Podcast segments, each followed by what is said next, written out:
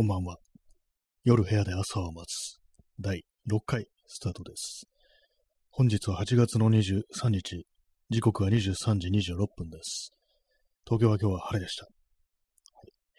えーじゃあ早速あの Yahoo 天気情報から行ってみたいと思います。はい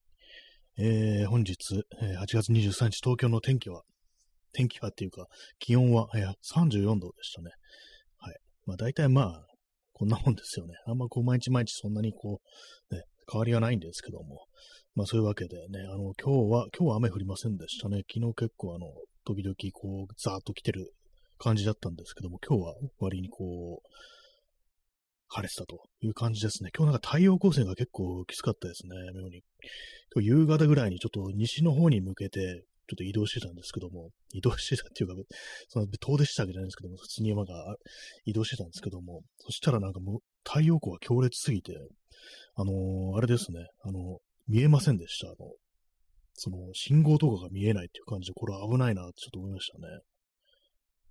はい。でもサングラスとかちょっとかけてなかったんで、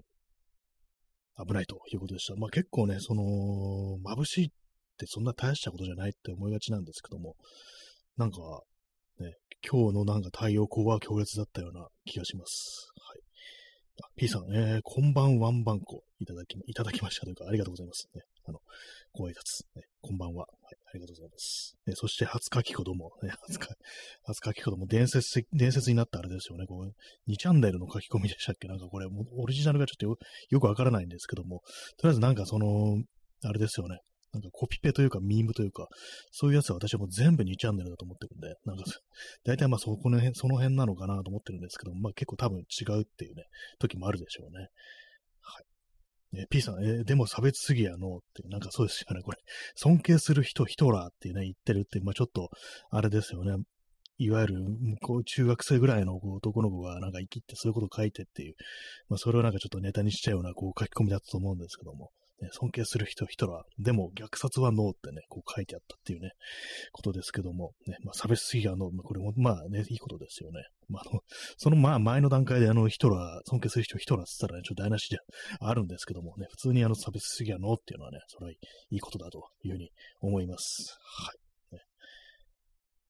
今日はあの、麦茶とアイスコーヒーの2本立てでお送りしております。2本立てっていうか、ね、2つ用意してますね。いつもだいたい足りなくなりますからね、これね。喉が渇きますので。今日はあの、あれですね、あの、筋肉痛の予感がします。なんでかっていうと、あの、ちょっといらなくなった棚を解体してました。あの、窓際にちょっと今、あの、新しく棚を作ろうかなと思ってるんで、結構私にしてはなんかこういろいろ考えてから手をつけるまでが割と早いですね、今回ね。昨日ちょっと思いついて、設計図書いて、で、まあ今日なんかもうその、いらなくなったやつを解体するってことやってますから、あとまあ材料買ってきて、こう、組み立てるっていう感じなんですけども、まあそういう感じでなんか、あれですよ、こう、まあネジ止めしてある、木ネジでね、長いなんかあの、木ネジで止めてあるやつを外そうとしたんですけども、最初あの、電動ドリル、電動ドライバーでこう、逆回転させたら外れるんだろうと思ったんですけども、全然外れなくって、普通にあのガガガガガって感じでこうね、回っていかないんですね。あの、まあ、トルクが足りないってやつですね。だからもう手で、こう、あれですね、普通のドライバーでギュッとね、こう、押し付けるような感じで、あの、逆回転させて、こう、外したという感じでございます。まあ、それのせいで、ひょっとしたらこれ明日ね、なるんじゃないかなと、筋肉痛に、そんなことを思っております。ね、最近も全然筋トレとかこうやってませんから、やってませんでしたんで、やってませんでしたんでってなんだかわかんないですけども、やってなかったんで、もうちょっとね、だいぶもう体がなまってるという、そういう感じでございます。考えてみると割にいらないものがあるなと思いますね。なんかこう作っちゃったから、もうこれ置いとこうみたいなとか、あとまあ材料が余ったから、まあ適当になんかこうでっち上げて、こうね、ここに置いとこうって感じはありますけども、冷静に考えるとそんなにね、こういらないんですよ、そこに棚は。ねまあ、だからちょっとばらしてね、なんかこう、まあ今回作る新しい棚の材料にしちゃおうかななんていうふうに思ってます。まあ、今回作るやつはまあ結構幅のね、広いやつなんで、今までなんかこうちっちゃいのをなんかね、こう置いてごまかしてたんですけども、まあ、ちゃんとしたあの幅広のやつを作って、まあ、そこでなんかこう、ね、全部ここに置こうみたいなそういうこう目論見ですね。結構ね、前から思ってたんですよ。窓際のスペースに、こう、大きい棚みたいなのあったらいいなと思ったんですけども、結構ね、あのーめんどくさいっていう、その材料がこう大きくなるんで、なんかこう、そのまあカットするのにもちょっと頼まなきゃいけないなと思って、そのホームセンターとか行って、もうそれがなんとなくちょっと億劫でね、やってなかったんですけども、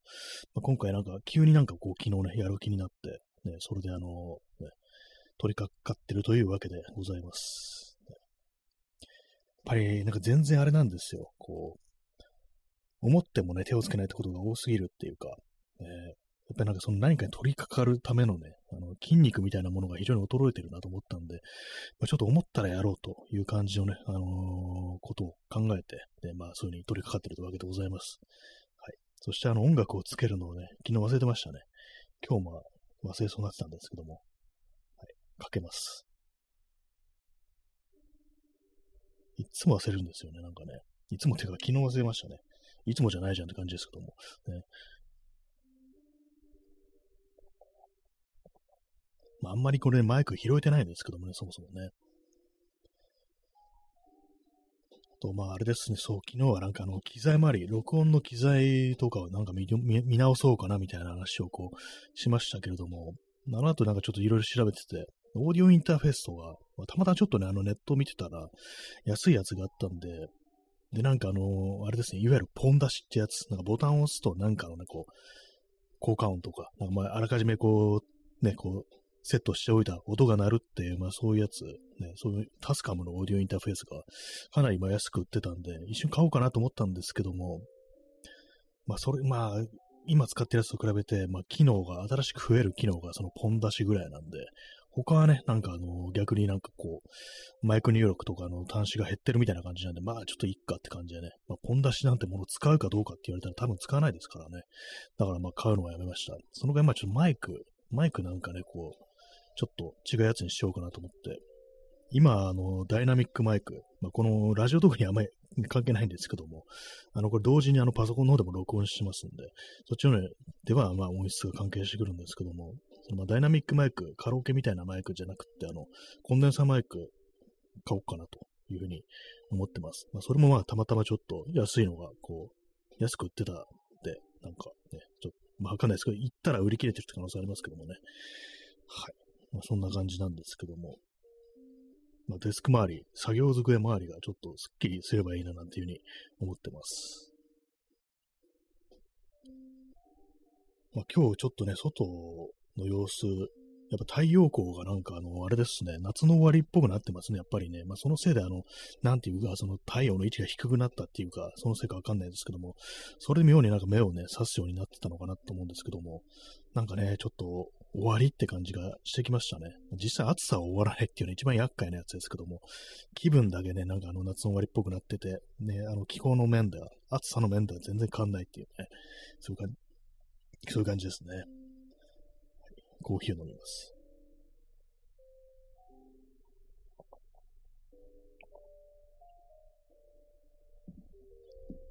えー、コーヒーを飲み干しましたので、麦茶にチェンジします。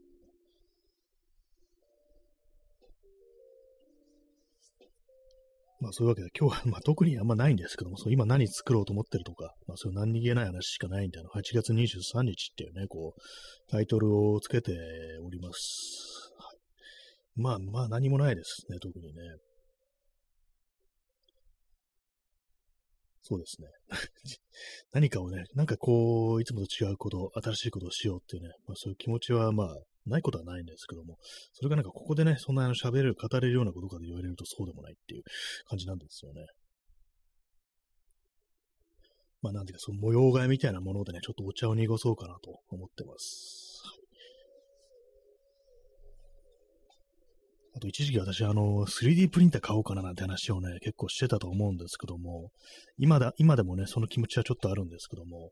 なんかこう、その、なんか熱みたいなものがだいぶ冷めてきたなっていう感じします。まあ何を作っていいのかね、あんま思いつかなかったっていうのもあるんですけども、なんかね、ちょっと前はなんか、ありましたよね。なんか言ってましたよね、私。もう、自分が何を言ったかもう覚えてないんでね、あれなんですけども。ね、何かそうそう、私がこういう時3プリントあればいいななんて話をしたような気がするんですけども、まあ、一切思い出せないという感じですね。結構人間忘れちゃいますね。なんかね、いろいろなんかメモみたいなものはね、一応してるんですけども、そのメモをね、こう見直すっていうことをこうしないもんですから、これ多分目の前にね、目の前にっていうか、目立つところにちょっと貼っておかないとね、こういけないなと思いますね。まあ、目の前にね、こう貼ってあっても、ね、こう、あれですよ、忘れることがあるって感じなんですけども、ね、まあ私、あの、モニターにね、あの、私、友人にちょっと400円借りてるんですけども、それを、あの、ポストイットみたいなやつ、付箋にこう貼ってね、あの、400円返すっていうね、書いてあるんですけども、これ普段ね、もう普通に忘れてますからね、ちょっとあの、次、ちょっと会うときに本当忘れないようにしないとっていうふうに思ってますね。400円ね、大金ですよ、ほんと。ね。はい。麦茶を飲みます。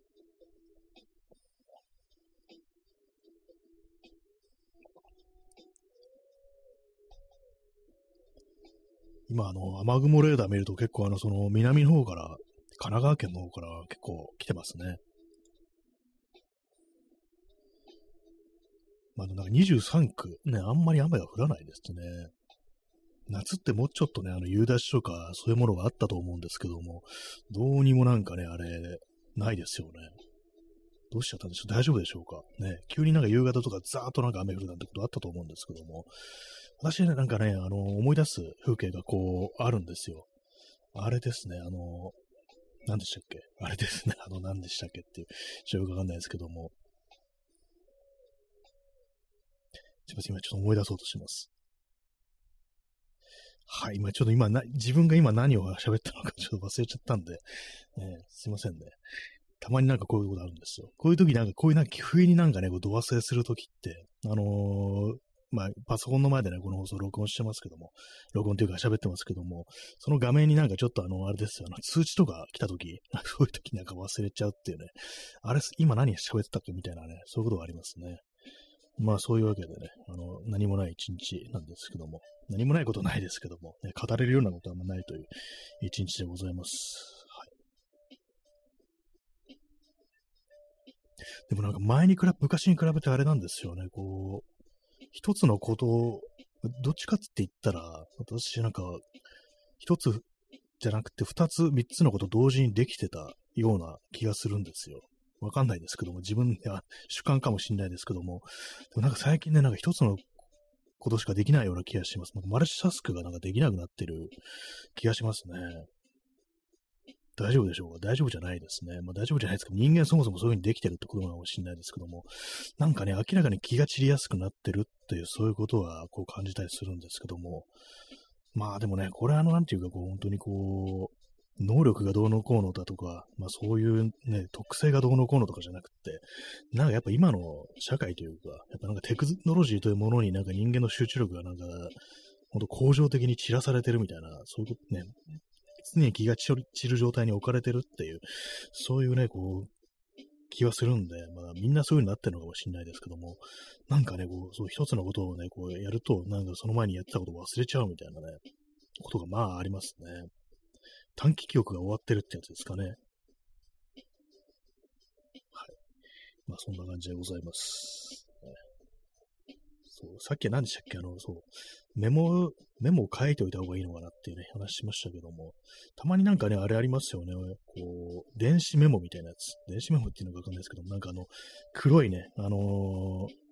板に、あのー、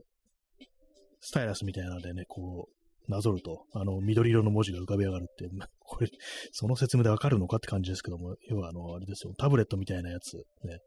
で、なんかこう、ボタンを押すとね、消えるってやつありますけども、ね、あれなんかほんとダイソーとかにもね、置いてありますけども、あ、すいません、ダイソーですね。正確な発音はね、ダイソーにもね、置いてありますけども、あれどうなんですかね。ああいうもの、ああいうのにね、まあ、なんでもないこととか書いておくってことなんでしょうけども、ちょっとしたメモ書きとか、ね、消し、後で消しちゃうようなやつ。なんかね、あれ、定着しなさそうな気がするんですよ、記憶にね、ああいうものだと。なんか、我々がなんかいろいろね、メモるのっ、あの、昨今は結構スマホとかでね、なんかこうメモってるっていう人結構多いと思うんですけども、手書きのメモってあんまやらないと思うんですよね。まあ、それでなんかちょっとね、忘れっぽくなってんのかなと思います。あのー、特に、あのね、あの根拠はないです。思い込み、ね。新しいテクノロジーは悪いものっていうね、そういうね、あのー、思い込みですね。まあ結構私、あの本とかね、電子書籍ってこう、ほとんど買わないんですけども、皆さんどうですか？ねまあ、そもそもあんま本は買わないっていうのが、もうね、第一、なんだ第一って、最初のね、こう、あれとしてあるんですけども、あれとしてあるっていう、ちょっとすいません、今日ね、なんか喋りが適当ですね。まあ、私はその、電子書籍全然買わないんですね。まあ、っていうのもなんかタブレット持ってないからっていうのもあるかもしれないですけども、本当に紙の方がいいなっていうね、感じな、本当本買うときは、紙で探すっていうね、こう感じなんですよね。でもなんかその電子書籍使ってる人からすると、もうなんか今もう紙ありえないぐらいの、ね、感じのことを言う人とか、周りにいたりして、なんか便利だという感じなんですけど、どうなんですかね。ちゃんとした叱るべきデバイスで読めば、ね、楽なんですかね。なんか結構自分のね、こう、アンドロイドのスマートフォンだとか、まあ、あるいはパソコンの画面とかですよね、そういうとこでこう読んだりすると、なんかだるいなっていうかね、こう、そうなんですよね。なんか、あんまりこう読む気にならないっていうのがあって、まあ、普段からそんな読んでないだろうって感じかもしれないですけども、なんかめんどくさいなっていうね、感じがあるんですよね。やっぱりなんかこう、iPad 的なものがないと、ちょっとあれなんですかね、画面サイズがこう小さいっていうね、スマホだと、私の使ってるようなやつだとってことなんですかね。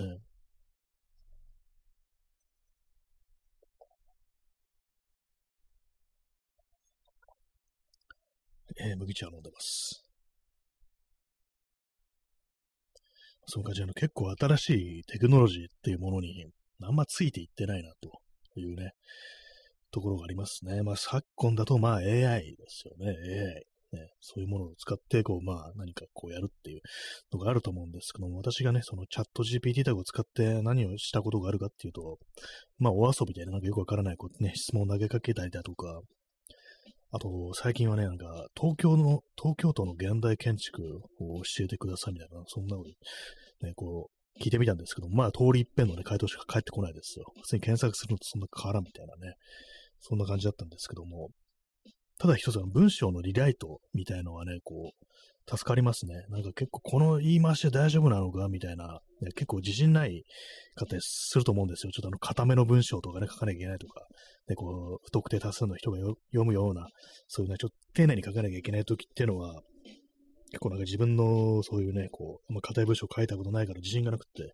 で、まあ、その、え、チャット GPT でリライトしてくださいなんていうふうにね、こう、やったりしますね。まあ、そんな機会はないですけどもね、やっぱそういう面ではちょっと助かるようなところがあるかなと思います。なんか当たり障りのない文章にしてくれっていうね、まあそういうことですね。もう少し丁寧な感じでとか、砕けた感じでお願いしますみたいなね。もう AI にね、あの敬語を使ってね、あのペコペコしてね、すいません、お願いしますって感じでね、こうやってますね。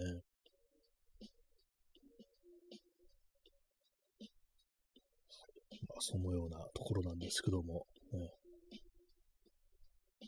8月の23日ですね。もう来週ね、もう9月かっていうね、ところですよね。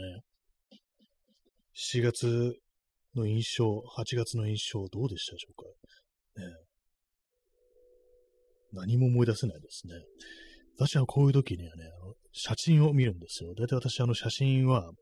自分で撮った写真は、あの、月ごとに分けてるんですね。2023年4月、8月っていう感じで。7月はですね、あれですね、やっぱり自分の中では、あの、バカでかい、あの、バッグを買った、クロームインダストリーズのバラッチプロを買ったということで、これをどうに、どう使えてやろうかということで、ね、なども宿泊してたなという、そういう記憶が伺えますね、写真からね。なんかあの公園、遊歩道のベンチの上にそのバッグを置いてね、なんか写真撮ってたりだとかね、してますね。まあ今んとこなんかちょっとよくわからないんですけども、ね、あの、でかいバッグをどう使ったらいいのいいのかってことは、ちょっと分かってないです、未だに。ね、8月、ね、8月の写真を見ると、まあ別にって感じですね。特にあの、語ることもないような感じです。普段の、まあ、ね、ほんと生活圏内にしか、こう、私は移動してないという感じですね。まあ、9月ね。まあ、9月も暑いですからね。まあ、基本的にまあ夏だと思って私はこう、毎年9月生きてるんですけども、えー、P さんね、8月の現状。あ、これあれですね、フィッシュマンズですよね、8月の現状ってね。なんかこう、あれですよ、味わい深いタイトルですよね、8月の現状。これはアルバムでしたっけ？曲の名前でしたっけ？ちょっと検索しちゃいますけども。8月の現状っていうね。なんでこんなタイトルしたんですかね。違ってたりしてっていうね。はい。8月の現状。そうですね。フィッシュマンズですね。そうですね。このアルバムは私は聞いたことが来ないですけども、あれですね、ナイトクルージングとかがこう入ってるアルバムですね。だから多分非常にこう、あ、しかもこれライブアルバムなんですね。そうなんですね。えチャンツさん、えー、連日フィッシュマンズが話題に。そうですね。なんか最近こう、妙に話題になるし、あの、この間ね、私があの行った、あの、ギャラリーでもなんか、フィッシュマンズかかってましたね。なんかこう、いろんなところで結構、その、再度、またあの、なんか注目されてたりするんでしょうか。たまたまなんですかね。なんか、なんか、ね、こう、ギャラリーの中でね、こう、あれ、この曲なんだっけ？フィッシュマンズか？みたいなね、なんかそういうことがあったんでね。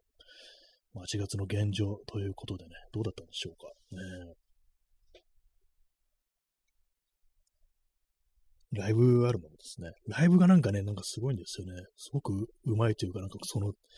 演奏のテクニックがすごいというこう印象が私ね、こうありますね。私なんか友人がね、なんかその、一枚こう CD をね、くれたんですよ。このフィッシュマンズの。それでね、なんかこう、ちゃんと聞いたっていうのがあって、で、まあ、その時にね、この、これは、結構フィッシュマンズいろんな人がどうこう、ああだこうだ言うけど、まあ、これはすごいライブバンドなんだっていうね、ことを言ってて、へえと思って聞いてみたら、確かにこれはすごいわ、みたいなね、なんかことをちょっと思ったというね、ことがあるんですけども、はい。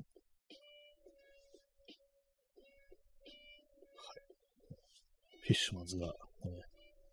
魚人たちっていうね、名前ですよね、バンド名。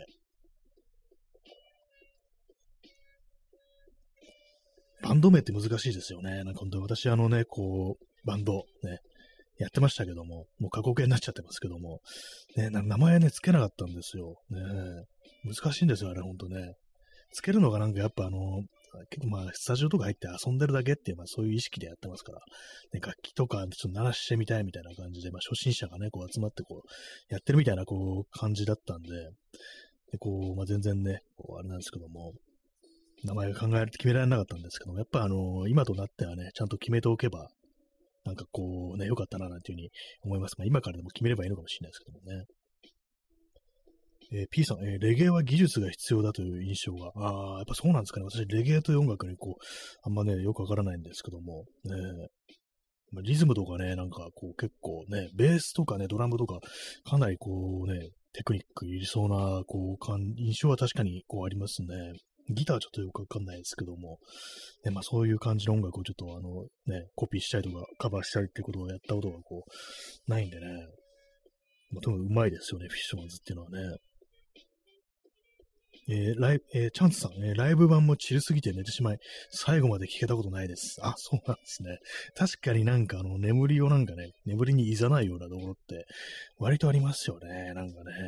そう気、持ちよくなるっていうね、あれ本当だったりして。ね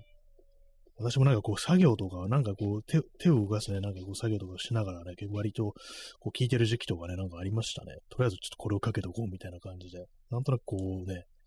こう気分よくっていう、なんか、あれなんですよね、邪魔しないっていうかね、自分のやってることを、ね、言ったらなんかちょっとあれですけども、ね、気が散らない音楽っていうか、なんていうかね、まあ、そう散るすぎるということになるかもしれないですけども、えー。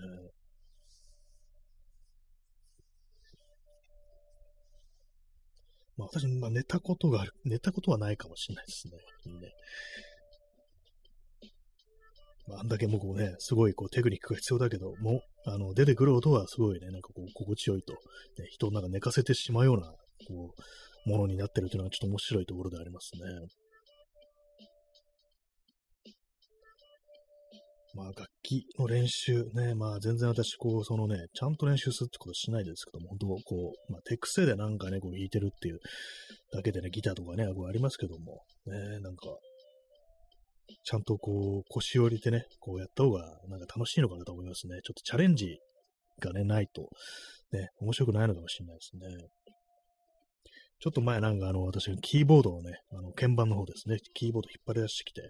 なんかちょっとスティー、スティーリーダンのね、こう、曲をなんか聴けるようになろうかなみたいなことちょっと思ってたんですけども、あの、イントロだけね、なんかあの、コピって、あのそのままになってますね。なんすか、楽器の練習ね、なんか本当にこう、まあ、昨今ね、本当あれですよ、本当いろんなこう、まあ、YouTube とかでね、いろいろ解説してくれてる人がこういたりして、ね、こう、本当なんかね、私がなんかこう、昔そう YouTube とかない時代に、こう、耳コピとかした曲とかを、改めてその YouTube とかでこう、見てみると、あの、全然違うっていうね、あこんなかん、こうやって弾くんだったんだっていうね、自分のね、なんかそう耳コピだとものすごいこう単純でシンプルな感じになったけども、割に複雑だったので、この曲って。こんなコードここで使ってたんだっていうね、全然省略してましたわ、みたいなことが結構あったりして、恥ずかしくなるっていうのが結構ね、あったりするんですけどもね。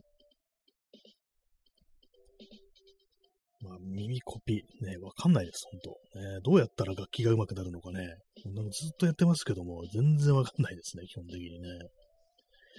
ほんとなんかこう、どういう人があれ上手くなるんですかね。単純にまあ練習時間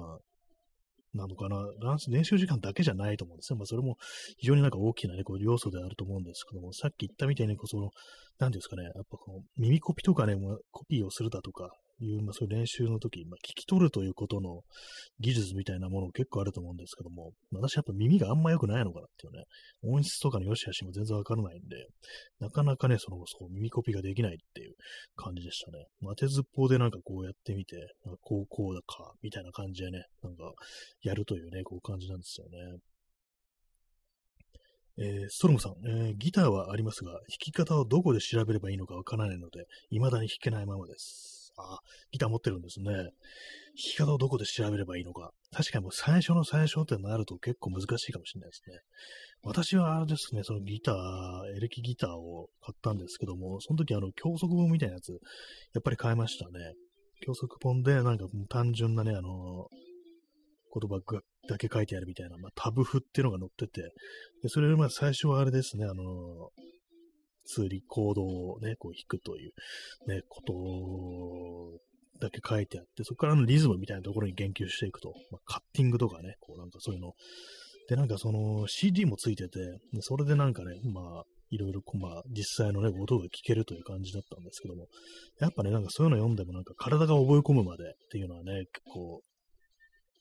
時間かかりましたね、やっぱりね。なんかこう、楽譜というか、タブ譜みたいなものでね、あの、そういう、まあ、視覚でなんか捉えると、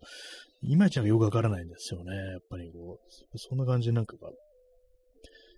どういう感じで、なんていうんですかね、体になんか覚え込ませたかっていうと、やっぱなんかそうですね、自分の好きな曲かけながらなんかね、こう適当にこう、これ、これは、この音はこの辺だろうみたいな感じで適当に合わせていくみたいなところからなんか少しずつ分かっていったような感じで、まあそこでまあ止まってんのかもしれないですけども、ね、まあなんかでも結構そう最初の一歩ってなるとね、なかなかこう逆に難しいのかもしれないですね、今の場合がね。まあ、YouTube とかそういうところでもね、割にね、なんかこう、あんのかもしれないですけども、本当の本当の初心者、ね、私もなんかちょっと前、ちょっと前というかなり前です。何年か前に友人にあの拾ったね、あのアコースティックギターをあげるっていうことをしたんですけども、どうなってるのかなっていうね、感じで、まあ、そんな、まあ、弾けてはいないのかなと思うんですけども、まあね、ちょっとね、難しいですよね。人によりますからね、やっぱこう、その、モチベーションみたいなものがそれぞれ違いますからね、人にね。急になんかこう拾ったからあげるとか言われても、ちょっとなんかね、困るかもしれないっていう感じですからね。拾ったってね、結構汚かったんでね、もう綺麗に拭いて、ね、あのパーツ、ちょっと、ちょっとしたパーツだけ交換して、なんかそう渡したんですけども、音は多分悪くはないと思うんですよね。なんかモーリスのね、アコースティックギターって、私もこれ一本自分で持ってるんですけども、まあ、自分持っててもほとんど同じやつだからこう意味ないなと思ってね、人にあげようと思って、友達にあげたという感じですね。えー、チャンツさん、えー、楽器に合った体型とかあると思います。おそらくほとんどの楽器で体重のある人が有利。ああ、そうなんですかね。私は、そうすると私は結構楽器が上手くなってないといけないというね、なんかそんな感じになりますけども、えー、どうなんでしょう。体重、なんかあの、管楽器とか、まあ、肺活量を要求されるような楽器はなんかちょっとあの体重 有利っぽいところありますよね。まあでかい、あとまあでかい楽器とかもそうですよね。ねでもなんか結構ね、あのー、思うのが YouTube とかでね、こう子供がね、こう、すっごい上手い子供とかいますよね。なんかあの、ね、楽器の上手い子供。なんか、やっぱりなん子供ですから、ギターとかでも、やっぱあのー、ギターがでかいわけですよ。で、手の大きさとかもまだね、成長途中ですから、してない、しきってないわけですから、多分ね、その、ね、ちっちゃい手で、こう、大人用の弾いてるということで、ね、どうなってんだろう、これって思いますね、あれね。まあ、なんかこう、細かく聞いていくというか、なんかね、そう、実際まあ音が合ってる合ってないで言うと、まあ合ってはいるんですけども、なんかグルーブ的なところでね、なんかそういうところではまあちょっとまだ体が出来上がってないから、なんかそういうね、まあいわば、ね、ギターで言うとのが指先だけで弾いてるみたいなところはちょっとあるかと思うんですけども、まあそれもね、別にあの体が出来上がればね、あの後がついてきますしね。でもまあ、手の小ささってものはね、あのカバーしきれるもんなんでしょうか？ね、ちょっとわかんないんですけども、ね、まあ、ピアノとかでもね、あの指が広がるってのは大事らしいですからね。私、あの、手のね、手の指、ね、指が、あの、反るんですよ。あの、なんていうんですかね、手の甲側に、あの、ぐっとなんかこう、まあ、指を使って、もう片方の、まあ、右手のね、あの、中指とか薬指とか人差し指を、あの、持って、あの、ぐっとなんか手の甲側に反らすっていうね。これが、な結構私、あの、何度ぐらいですかね、まあ、90度まではいかなくても、結構ね、あの、ぐにゃっとね、曲がるんですよ、手の甲側に。なんかこれをね、なんか昔、あの、ピアノやってる友人になんかね、なんかそれ羨ましいって言われましたね。なんか、なんかよくわかんないんですけども、なんかそっちの方がピアノを弾く上で有利だみたいなね。本当かどうかちょっとわかんないんですけども、ね、なんかそんなことやったことありますね。でも自分のね、あれですよ、本当まあ、片方の、もう片方のね、手を使わないと、あの、ぐにゃって反らせないんで、そのじ、ね、あの、片手だけ、で、指だけの力で、あの、ぐにゃって反らすことはできないんで、まあ、まあ、そんなに意味はないような気がするんですけども、ね、なんかそんなことやった記憶がありますね。まあ、ほとんどの楽器で体重のある人が有利。えー、小柄だけれども、すっごく、ね、なんか楽器が上手いっていう人、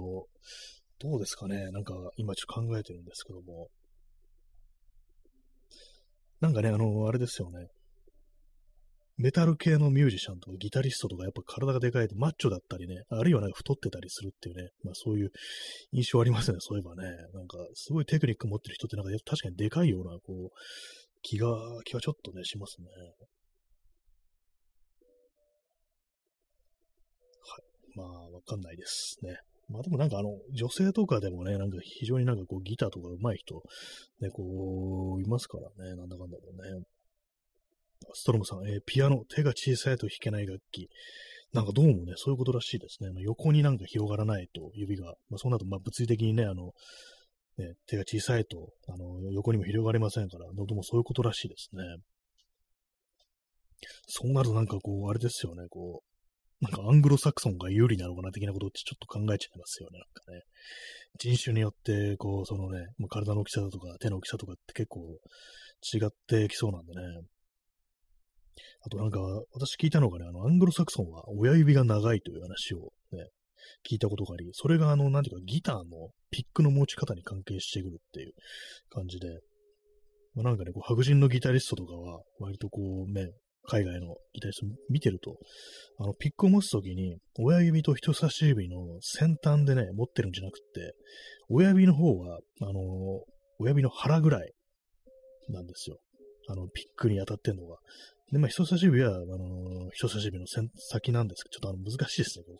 全然こう画像とかなしでこう説明すると。前は持ち方が違うっていう感じで。で、なんか、こう私もちょっとその持ち方やってみたんですけど、やっぱり、ね、やりにくくってね、こう、できないんですよね。多分まあ親指の長さが足りないっていうことなのかもしれないですけども。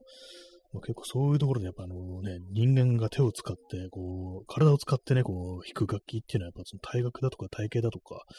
ね、まあそういうところに割と左右されるものですね、確かにね。私たまにあの管楽器とかね、こうやったことないんで、トランペットとか、まあ、学校でね、あの習うリコーダーとかもやりましたけども、ね、あのトランペットとかサックスとかああいうものやったことないんですけども、なんかね、たまにね、ちょっとやってみたくなる時あるんですよね。っていうのも私は結構あの肺活量がね、なんか謎に結構あるんですよ。それもあってなんかね、実はなんか割とこうやってみたらできたりしてみたいなね、なんかことをちょっとそういうなんかこう夢を見てたりするんですけども、ね、一回なんかそうね、安い中古のやつ向かってね、あの弾いてみるとか、吹いてみるとか、まあ、どっかね、なんかこう貸してくれるようなところ行ったりして、ね、こう、教室みたいなところ行ったりしてね、なんか吹いてみるっていうね、そういうことやってみるといいのかなと思いましたね。クワマンみたいにトランペットを吹いてみたいという、ね、気持ちがないわけでもないということですけども、えー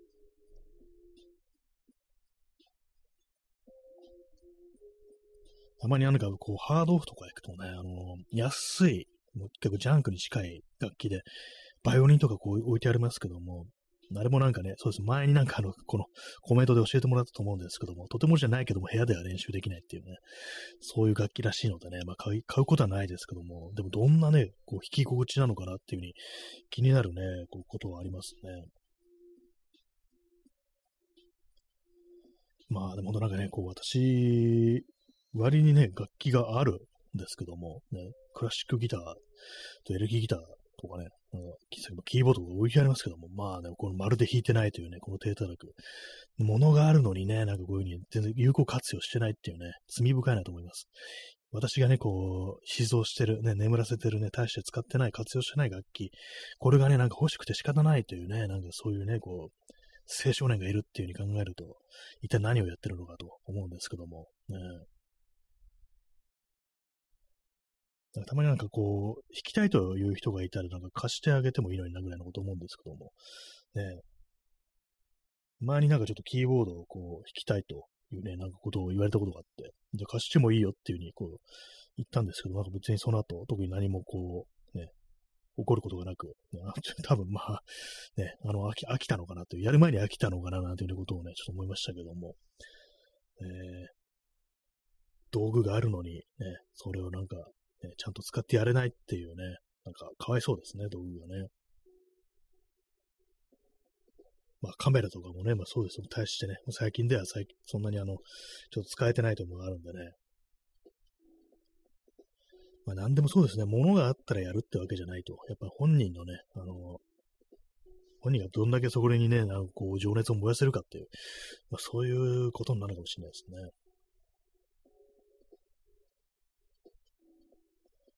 えー、時刻は0時3分ですね。8月の24日になりました。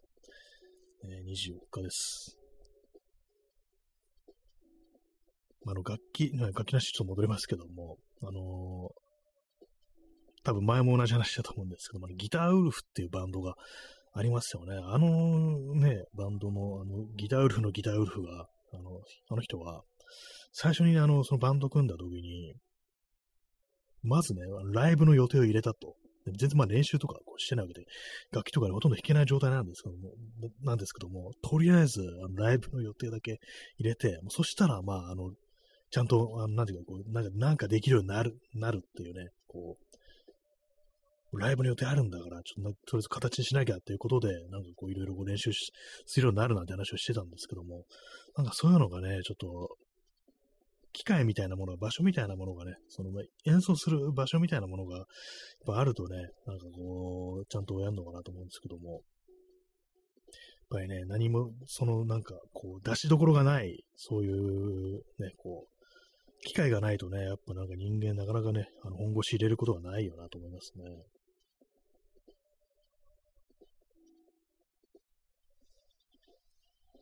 ね、そんな皆様、なんかこう楽器はやっておられますでしょうか。ね、まあ大体でもなんか、ね、限られてきますよね、ね。まあでも昨今はそう、楽器とかがね、こう、多分そんなにできなくっても、あの、コンピューターを使ってね、なんか作曲みたいなことができるっていう。まああれもなんか鍵盤とかね、使えないといけないのかもしれないですけども、ね、どうなんですかね、あの、結構その、コンピューターで作曲してる人って、なんか私のこうね、あのー、思い込みで、あんまりね、こう、そんなに楽器というものはうまいわけではないと思ってたんですけども、でもなんかこう、いろいろ見てみると、やっぱりそれなりにあれなんですよね。大体の楽器には手を出してるみたいなね、大体弾けるみたいな、そんな人が多いのかなっていうね、なんかいろいろインタビューみたいなの読んでると、大体ね、その、揃ってるわけですよ。部屋にあのキーボードだけがあるとか、コンピューターだけがあるってんじゃなくて、あの、ギターとか置いてあったり、ベースとか置いてあったりするっていうね、なんかそういうのを結構見たりするんで、まあ、やっぱなんかあの、まだこう、ね、自分の肉体を使ってこう演奏する楽器というものも、ね、それなりにこう、出番があるというか、なんというか、まあね、廃れないのかななんていうふうにちょっと思ったりしましたね。まあ、トランペットが置いてあるとか、なんかそんな人はあんま見ないような気がしますけどね。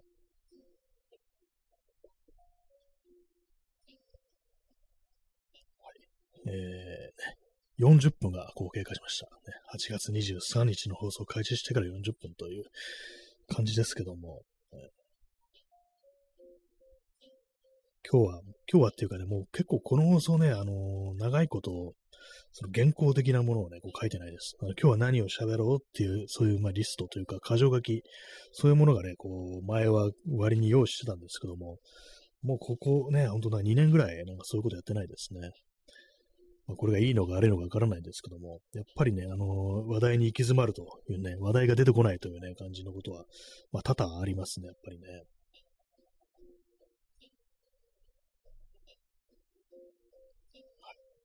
さっきね、あの、ちょっとまた無理やりあのバンドの話に戻しますけども、バンドの名前を決めてないっていうね、そういう問題ですね。これね、なんかこの、なんかね、あのやっぱあのバンド、音楽やるに、やるに際して結構あのダサいダサくないっていうね、まあそういう価値基準ってものって結構重要というか、まあなんていうかこう、まあそれなりにまあそういうことってやる音楽好きな人ってそういうことで割と縛られたり縛られてたりするんだよな、みたいなことがね、結構あると思うんですけども、それもあってね、なんかこう、なかなか決められないみたいな、もうちょっとなんかあの、ちゃんとね、あの、下、あの、様になるような、そういう名前にしたいっていうね、気持ちからなかなか決められなかったり、あとはなんかこうね、直球というか、なんというか、普通にいい感じの名前を付けるのが、気恥ずかしくって、で、なんかわけのわかんないね、こう、変なバンド名にしてしまうっていうね、まあ、その二、二通りあると思うんですけども、ね私はまあ決められない、こう、タイプの感じでしたね。あんまりこう真面目にね、あの、ちょっと決めてみようみたいな感じで考えたことがないんで、えー、まあ、なんかそれこそ練習とかで集まった時にもう今日決めちゃおうみたいなね、こう感じでいかないとね、あのー、ダメですよね、やっぱりね。永遠にね、まあその別にその、それこそライブの予定とかあるとかわけじゃなければ、あの、別に先延ばししても問題ないわけですから、まあそれもあってね、なんかこう、ギターウフ的な、こうね、あの、荒領事みたいなものって割となんか、ね、意味あんのかなってこと思いますけども。ね、まあでもどうなんでしょうか。いきなりこうね、あの、ライブの予定入れるっていうね、なんだ、どういうふうにやったんですかね。ああいうのってなんかそれなりに、あの、できる人じゃないと、ライブハウスってなんかオーディションみたいなのがあるという話を聞いたことがあります。ね、こういう感じの音楽やってて、これでなんかここでちょっと出させてほしいんですけどもって言ったら、で、なんかこうね、その、ライブハウスの人の前で演奏して、で、まあじゃあいいよっつって、そこからね、チケットのとかを、まあ、こんだけ、まあ、売ってくださいみたいな、いわゆるノルマってやつですね。なんかそういうのがこう発生するなんて話をこう聞いたんですけども、まあ実際にね、まあどういう手順でもって、そういうあの、ライブイベントみたいなものが行われてるかの、行われてるのかってことは、ちょっと私もよくわかんないんですけども、ねまあでも、あれか、あの、スタジオライブにすればいいのかっていうね、とりあえずまあ告知して、あの、今日、スタジオでライブやりますのってっていうふうに言ったらできますからね。結構あの、スタジオライブってありますよね。あのライブハウスじゃなくて、ね、こう、練習スタジオとかリハーサルスタジオに入って、で、まあそこにお客さん呼んでっていうね、ことですよね。ああいうのだったら確かにできますね。はい。えー、時刻は0時9分ですね。まあね、まあこう、あれですよ、本当私もね、一応まあ、なんかこう、メンバーみたいなものがいるわけなんですけども、そのバンドの。そう、みんなね、あの、みんなじゃないですけども、あの、割となんか、こう、住んでるところが遠くなってしまったというね、こう、ことがあり、なかなかこう、できるわけじゃ、できなくなってきましたね。びっくりしましたけども、あの、今、あの、スピーカーがあの、バッテリー少ねえぞというね、あの、ことを言ってきました。ローバッテリー、プリーズチャージってね、でっかいね、声でこう言ってきましたけども、びっくりしましたね。なんかまず。完全終わりそうですね、これね。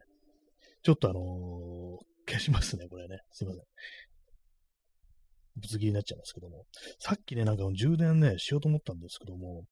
このね、あのー、Bluetooth バッテリー、1500円ぐらいだったんですけども、なんか接触が悪いんですよね、この端子の。それもあってね、なんか多分さっき刺さってなかったんだと思います。この USB のね、こ端子にね。ちょっともう一回あのトライしようと思います。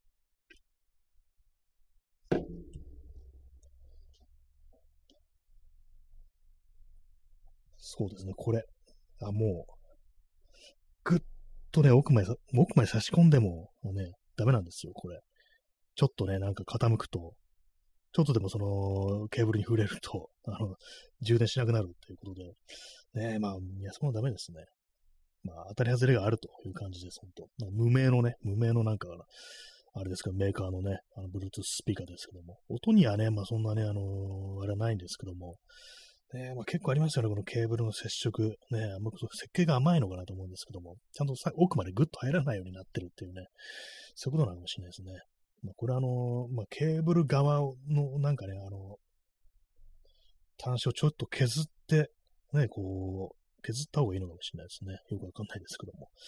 まあそういう感じ。今、あの赤ランプがね、こう点灯しておりますので、あのできてると思います。充電は。かこう、ブルーススピーカーなのに、あの、いつも有線でね、iPod をつないで、iPod クラシックをつないで流してるんですけども、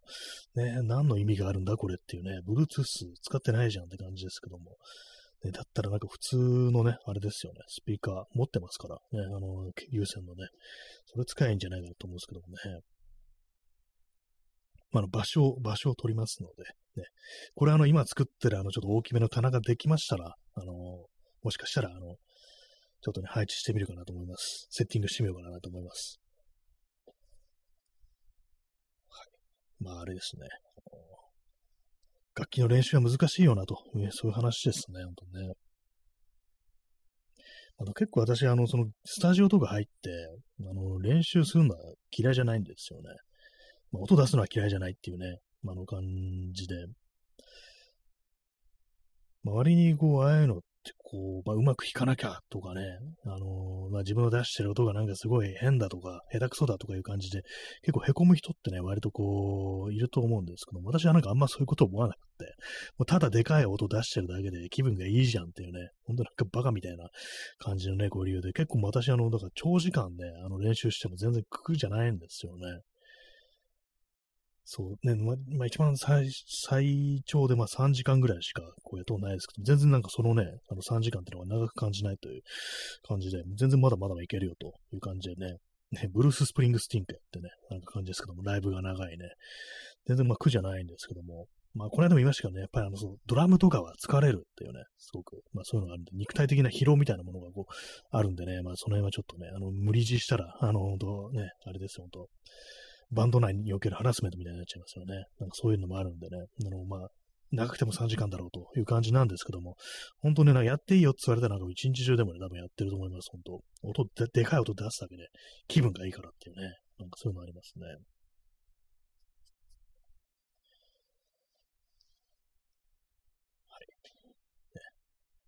い。ね、0時14分です。まあでもなんかあれですよね、こう、私前にあの、その、いわゆる貸しスタジオみたいなところ入って、こうね、練習をしていたら、なんかね、時計がまああるわけなんですけど、まあね、時間で区切られますから、何時から何時までという感じで、まあ、時計がこう、部屋のがあるんですけども、なんかね、その時計が壊れてって止まってて、で、まあ、その、まあ、終わりの時間来てるのに気づかなくって、で、まあね、外からはね、そのスタジオの人が、あの、こう、あれなんですよ、あの、まあ、終わりですよっていうふうに、まあ、言ってくるわけなんですけども、なんかね、あのまあ、別に中に入ってくるわけじゃないなく、あの、気がついたら、まあ、その、窓の部分がガラスになってるんですよね。そこに、あの、そのね、スタジオのね、こう受付の方が立ってて、あの、紙に、あの、カンペみたいな感じで、終了の時間ですって書いてあるっていうね、それでなんか、はっと気づいて、あ、もう終わりだよってなんかね、そういうことになったことがあるんですけども、たまになんかね、あの、なんていうその、ね、紙を持って佇んでるあの、でそのスタジオの人がなんか妙になんかあの、面白くてたまに思い出すことありますね。終了ですってね、なんか書いてあるっていう。顔がこれがカンペってやつかみたいなこと思いましたけども、えー、今どうなってるんでしょうか。えー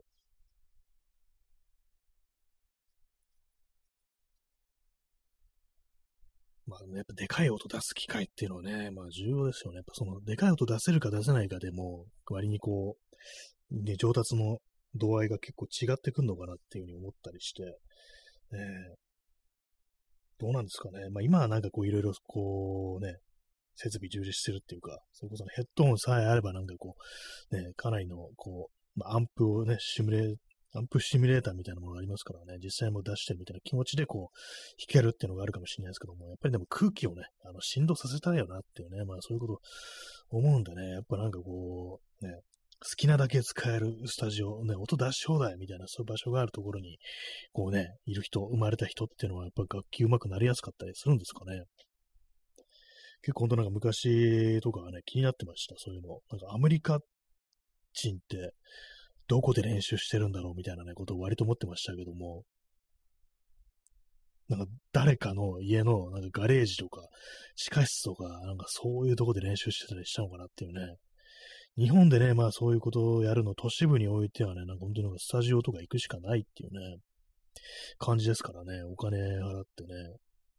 そうすると、お金払うともなれば、あの、まあ、その、ね、練習できる時間、デカウト出せる時間っていうのも、まあ、必然的にね、まあ、その限りがこうあるというわけでね、よっぽどのお金持ちでもない限りっていう風になりますので、えー、どうなってるんですかね。まあでもなんか公民館的な場所でね、なんかその音出せるみたいなのあるのかもしれないですけども、まあ絶対そういうのってね、あの、ね、なかなかこう予約が取れなかったりとかね、まあそういう感じのことがありますからね。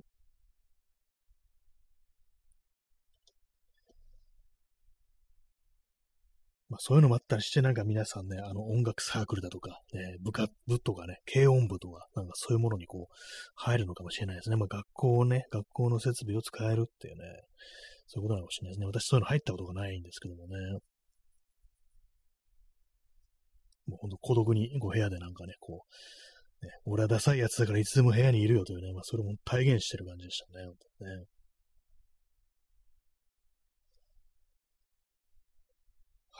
0時18分でございます。ね、何度でも、何度でもね、あの、時刻を読み上げようというね、まあ、そういう感じの放送ですけども。えー、なんで今日は、あの、このね、楽器の話をしてるのか、ね、ちょっと思い出せないんですけども、ね、あれですかね、こう8月何をしてたか覚えてないっていうあれから8月の現状と、ね、あのフィッシュマンズのね、こうライブアルバムのタイトルのコメントをね、いただきまして、そこからなんかこういろいろこう話がいったという感じですかね。8月の現状なんですかね。現状もう何もって感じですね。何も、何も起きてないですっていうね、こう感じですよね。本当ね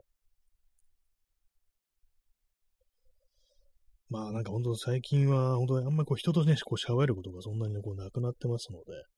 えー、本当なんかね、私のこう日常というものをグラフにね、あの、コミュニケーションの、どこで撮ってるかっていうね、このグラフにしたら、ラジオトークがね、こうビーンってなんか思いっきりね、上に伸びてるね、感じになりますね。他がなんかあんまりこう、ないよなっていうね、こう感じですね。まあ、これをね、あの一つ人間のコミュニケーションという捉えるのかどうかっていうのは、まあ諸説あるかと思うんですけども、やっぱね、人間ですからね、これはね。生のね、コミュニケーションじゃない、対面ではないというだけであって、普通にコメントとかでね、こういろいろ聞かせていただけるのも、ね、いただけるのも、やっぱこう、一種の、一種というか、まあ普通にコミュニケーションですからね。はい。そんな、そんな夏というか、なんというか、そんな今年って感じですね。まあでも前も見ましたけど、もっとなんかこう、年を重ねると本当に、でこうあれですね、あの、あんまし、なんていうかこう、こういう関係って狭まっていきますね。なんかちょっと老人っぽいこと言いますけども、ねなんか狭くなってんなぁ、ということを思います、だし、思い返します、本当。一体何が原因なのか、みたいなね、ことを思ったりして、ね、あの時のあの出来事が、ね、原因なんじゃないかみたいな、もうそんなの深刻なあれじゃないですけども、なんかいろんな小さな積み重ねで、なんかだんだんだんだんと、こう輪みたいなものが、こう縮小していってる、なんかそんな感じのね、ことをね、こう思いますね。でまあなんかこう、そうあれですよ。いろんなね、こう輪みたいなものを広げる、ね、そういうこともちょっと考えないでもないんですけども、なかなかね、こう、ね、難しいですね。なんかこう、そう、コミュニティ的なものを自分で何かね、こう、やっていく、運営していくっていうことを、ね、ちょっと考えるときありますけども、ね、全然人が来ないみたいな感じになったりするんじゃないかなと思います。ねね、この放送の Discord サーバーとかもあるんですけどね、あれもなんかどう使っていいのかわからずっていうこう感じですね。なんですか、どうやったら人間が集まるのかというね、ことは本当こう、思うんですけども、えー、わからないっていうね、感じですね。まあでもね、それが分かれば、もう人間ね、あれね、世話ないよってことないかもしれないですね。まあ、自分自身がまあ人のなんかね、なんかやってるところにこう顔を出さないっていうのもまずこう、あると思いますからね。まあ、せいぜいなんかそれこそ、あのね、絵とか写真の展示みたいなものにしか、ね、こう知らない人のいるところっていうのは、なんかそういうところぐらいにしかこう顔を出さないという感じですからね。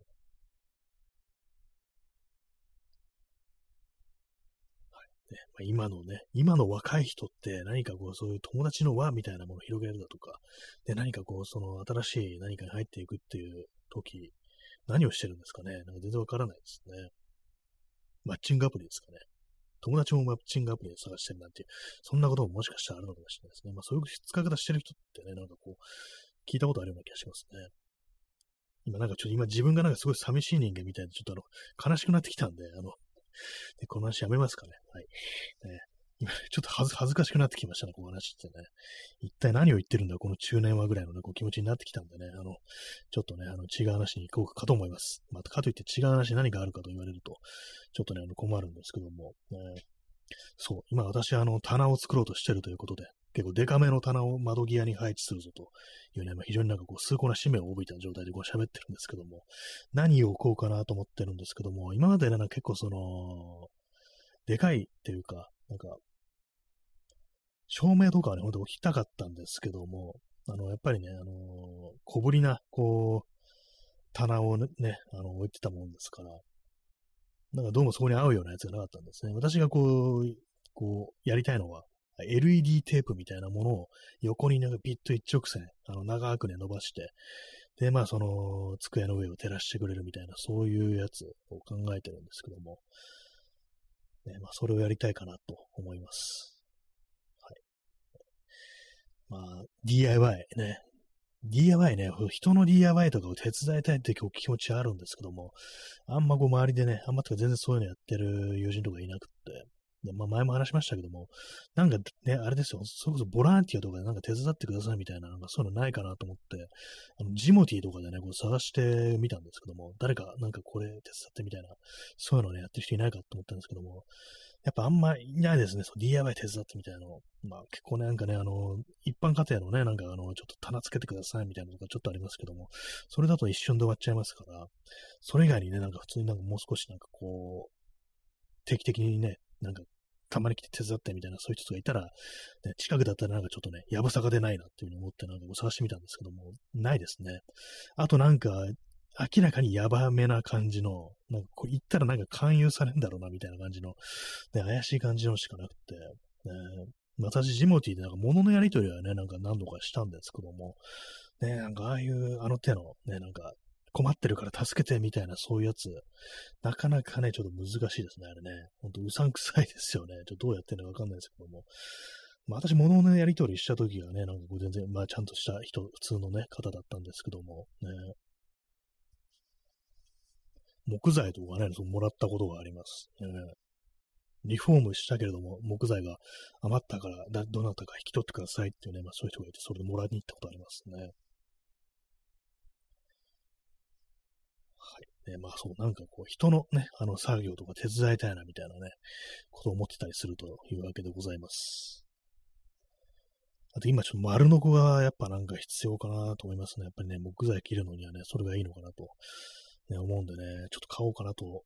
定期的に思うんですけども、やっぱりでもそんなしょっちゅうしょっちゅう使わないしな、みたいなのがね、こうありますからね。でもそういうのもね、あの人のを手伝うという機会があれば、あの自分の道具とかをね、こう持ち出す、ね、理由になりますから、ちょっと買う理由にもこうなるんでね、あれなんですけども、ね、でもなかなかないもんですね。はい。えー、そういうわけで、えー、0時25分ですね。P さん、ピッツバーグに行けば丸の子。ね、ちょっと違う使い方ですよね、あれね。あの、人間を切り刻むタイプの丸の子っていうね、こう、ね、命を奪うための丸の子になっちゃいますからね、そっちだとね。まあ、これもフォールアウトネタですね。こうなんだかわからんという感じになりなりそうですけども、一応説明しますね。そういう武器として丸の子が出てくるっていうね、そういうものなんですけども。はい。まあ、そんな感じでね、なんかこう、ね、あんまりやることがないというね、こ話ですね。なんかね、そういうことでした。ね、はい、えー、そういうわけで0時25分です。さっきも0時25分って言いましたけども、えー、まあそういうわけで、まだあの、継続は力なりキャンペーンまでやってますので、あの、毎日やりますね。明日も明後日もね、27日までやるらしいですからね。まあその後もね、普通にやると思うんですけど、毎日ね。はい、まあそんな感じで本日皆様ね、もうまとまりのない放送にお付き合いいただきありがとうございました。本当ね、あの、原稿書けって感じですね。